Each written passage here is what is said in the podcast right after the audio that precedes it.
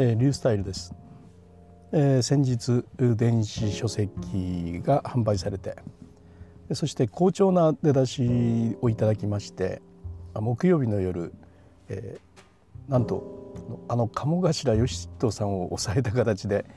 あのカテゴリーのランキング1位というですね栄誉をいただきました。早速ねスクショに撮りましてね、えー、ツイッターで、えー、皆さんにね周知しまくったところなんですがまあ、そういうすごい人たちがあの2位にいるということで、まあ、おそらくすぐ抜かれてしまうと思っていたらですね、まあ、土曜日には早速もう抜かれてしまってましたけれども、まあ、その一瞬のですね、えー、風速が一番強い時にスクあのスクリーンショットを撮れて本当に良かったなと思います。まあ、少なくともですねあのランキング1位を取ったことがあるよということはね言える身の上になりましたんでね。であのもうですねちょうど今あのこの時間日曜日なんですけれどももうあの先週まで続いていた無料キャンペーン昨日までねまだまだあの無料キャンペーン続いてたみたいであの僕は17日のですね17時で終わりかと思ったら、まあ、太平洋時間かなんかで、うん、向こうの,、まあ、あの17時かなんかやったみたいでね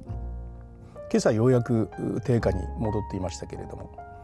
まあ、相当280冊ぐらいダウンロードしていただきまして本当にありがたかったんですけども、えー、ページも6,000ページぐらい読んでくださってですね非常になんか嬉しいなというふうに思ってます。カスタマーレビューなんかもいただいてあの本当にですねいい滑り出しをさせていただいたなというふうに思っているところです。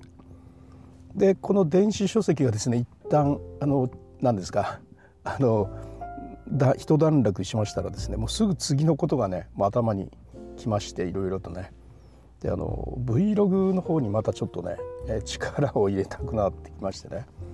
でそれなぜかというと去年ですねあのソニーから Vlog 専用のカメラっていうのが出たんですよ。いわゆるコンデジ高級コンデジと言われる部類にあの Vlog に必要ないろんな機能を入れ込んでですね。そして、えー v 要は Vlog カムという名前でね出してきたんですがこれはねやっぱすごい、まあ、あのこれまでなかったコンセプトですよね。Vlog という人がもうをする人っていうのがもう周知されてきていて、えー、たくさんの人が Vlog で自分の記録を残すようになってきているというそういうようなあの重要を見越しての発売だったんですが素晴らしいなと思って買いたかったんですけどねえーと、1型センサーだったんですね。1型センサー、えー、フルサイズに次いで APS-C っていうのがあるんですけどその下にこのマイクロフォーサーズっていうねあのパナソニックが GH5 だとかそういうので展開しているのがあるんですけど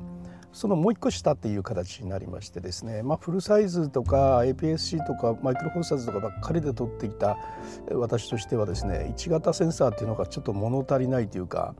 心配というかですねそういうのがあったものでうんと。あのちょっと様子見をしていたわけですね。まあ、1型センサーとは言ってもですねあのスマホとかに乗っかってるセンサーから見ればかなり大きいというものですからあのスマホで撮って喜んでる私なので、まあ、1型センサーだったら本当はねすごいものなんですけれども昔1型センサーのあのネオ一眼というのを買って、まあ、あの室内で撮ってですね大もうなんていうかな大失敗したなと思ってもうレンズが暗いしもう本当になんか竜つぶつぶ感のあるような写真しか撮れなくて、まあ、それが1型センサーやばいみたいな感じになりましてね、まあ、本当はあのレンズの問題だったと思うんですけれども、えー、レンズが非常に暗かったというのがねあってのことだとは思うんですけど、まあ、そういう意味で1型っていうのをね僕はねなかなかちょっとこう心の中にハードルを作ってしまったんですよね。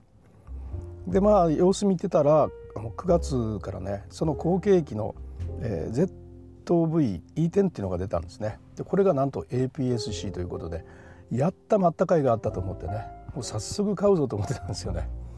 ところがですね APS-C はあのねあのマイクロフォーサーズよりも広いフルサイズの次の段階という広さでね本当にボケもできてあの綺麗にあのあのねボケあの広いからねボケができるんですけどまたあのあの広いからね光もたくさん取るんで少しぐらい暗いとこでも大丈夫だしすごく僕は APS-C の絵が好きだったんですね。それでねもう早速買う気満々でいたんですがよく見てみるとあのレンズ交換式だったんですね。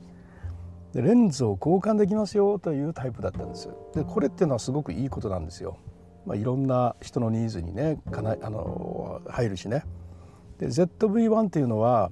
あの 24mm から 70mm というあのまあほどほどのところの、まあ、ズームが効くところでね24っていうところで、まあね、人間の目に近いですよっていうところから、まあ、ある程度寄れますな寄れますよっていうね70ミリぐらいのところ、まあ、そういうまあほどほどカメラだったんですが、まあ、今回のはもうレンズソニーの資産レンズいくらでもいろいろ付け替えられますよっていうこれは嬉しいですよねあの人によってはね。Vlog やるという人で、えー、そういうようなあものができるっていうのは本当に嬉しいだろうというふうに思うんですね。でところがねあの僕はもうレンズ交換というか、えー、の沼に入りたくないんですね。レンズの沼にね。めちゃくちゃ高いですしね。それにもうあのそのまあズームとかにしてもあの、まあ、それぞれのソニーフルサイズとか APS-C とかそれぞれの段階のカメラ持ってるのでまあいいかとあのレンズの交換までしなくていいやというそういう人間なんですよ。そういう人間にとってはむしろレンズ交換式であるとですねやっぱレンズの部分がぐっと前にやっぱ出ますのでねコンパクト感が薄れてしまうんですね。で私はあの高あの高級コンデジが欲しいわけですね。でこれまで自分のライン持ってるカメラのラインアップにね高級コンデジっていうのがないんですよ。やっぱがっつり撮りますよっていうかそれかあのオズモポケットみたいなやつでねあの写真も撮れますよ ぐらいのような感じのものしか持ってなくて良い写真と良い動画というのが一つになった高級コンデジっていうのを持ってなかったんで是非そこを埋めたかったんですが、まあ、それを埋めるには今度出た ZE10 あの ZV-E10 ではなくてやっぱり一周遅れの一周遅れっていうかあの先一周遅れじゃないのか1年前に発売されてえー、ちょっと旧型になってしまった ZV-1 の方が僕にはあのぴったりニーズに合ってるんだということがはっきり分かりましてね。それであの 昨日買ってきたというそういう状態ですね。あの、まあ、値段も行われてて7万8,000円という値段になって消費税入れるとね8万ちょっとになるんですけれどもあのまあ良いあの、まあ、自分の中ではですねちょうど間を埋めるカメラがやっと手に入ったという感じですごくやっぱ嬉しいなと思ってます。一番嬉しいのはですねやっぱあのレンズの明るさなんですよ。で1型センサー1型センサーって私言ってるけど実は1型センサーって本当はすごくいいセンサーなんですよね。でそれにですねやっぱ1.82.8というめちゃくちゃ明るいレンズが最初からくっついてるというでこの1.82.8っていうのはね本当にね明るいレンズでそれもサイズ製ということで、えーまあ、そのレンズだけ買うとですねあの10万近くするっていうようなねとんでもない化け物レンズなんですがそれが最初からくっついてるというねでこれはやっぱりあのすごくねあの前から魅力に感じてましたし、まあ、自分の中では1型っていうのはちょっと心もとないなと思ってたんですが暗いとこではね。でもその1.82.8という明るいレンズだったらこれは大丈夫でしょうという気にやっぱすごくなりまして。それでねやっぱあの買おうという気にもなったんですけれども。他にもすごい機能がいっぱいありましてボタン一発であのパッとボケが出る設定一瞬で変えてくれるので背景ボケがきれいに撮れる。いちいちそのね手元で、いろんな設定をしなくてもいいというあの絞りを開けてとかね そんなことしなくて一瞬でそこの設定にさっとしてくれるというやつとかねそれとかの商品レビューモードっていうのがあってそれ何かというとあのこのカメラっていうのはめちゃくちゃあの性能がいいんですよオートフォーカスのね。で Vlog 用だから、まあ、商品紹介だとかあの顔出しをして、えーね、Vlog を撮る人とかはですねやっぱあの顔にしっかり焦点が当たらないといけないんですね。で一旦焦点が当てたら逃がしませんよっていうぐらいの追従もできるというとこで、まあ、瞳オートフォーカスっていうすごい機能があるんですよ。これは α7-3 にもついてて僕もその凄さっていうのは本当にわかるんですがこれがね効きすぎていると、まあ、手元で商品レビューした時にいくら手元にあのこんなこういうものがありましてって持ってきてもあの奥の自分の顔に焦点が当たったままっていうね強力だけれどもちょっと困るというねことが起こるんですね。まあ、そういうことがあるんですけどその商品レビューモードのボタンを押した瞬間ですねあの瞳認証モードが切れて手前のものに焦点が当たるというようになってだから一瞬でさっと手前にフォーカスを当ててくれると、まあ、それって素晴らしいことですよね。であとあの顔のねあの AE っていうか顔の明るさを一定にしてくれるモードとかねと肌をきれいにしてくれるモードとかも本当にねいいのがいっぱいあるしいいんですけども僕はやっぱりこのレンズですね。このレンズだけでもね頭の中でこれは絶対買いだっていうね気持ちがずっとやっぱありましたので。あとそれとあの Vlog 専用ということでマイクがねすごくいいんですよ。あの最初からのあのいわゆるウィンドウジャマーっていうねあのモフモフですね。あれが最初からついてるっていうのもいいしそのねえ音がまたすごくいいんですよ。動画に上げてある。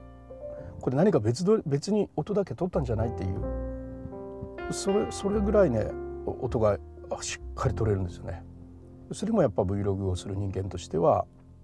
とても魅力的ですね。はいということでね今日が早速こう翌日なんですけど、まあ、近くの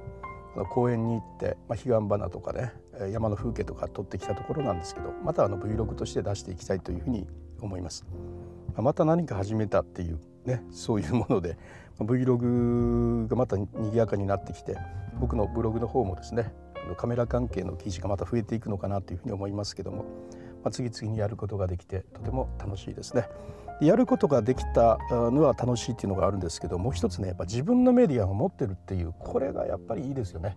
えー、楽しみましたといいことがありましたとっても楽しみましたやることいっぱいというそのやることいっぱいというのをこうやって、えー、ポッドキャストでもアウトプットするツイッターでも、えー、動画でもねブログでもアウトプットするというそして場合によって本にまで書くというねそのような、まあ、出力ができるアウトプット自分のメディアを持ってるというこれはやっぱ幸せなことだなというふうに思います。ですから皆さんですねあのブログやらあのポッドキャストやら YouTube やらやったらいいなと思ってまあ少なくともブログやったらというとこでね、えー、50歳からのブログ運営戦略販売中ですという最後は本の紹介をして終わりたいと思います。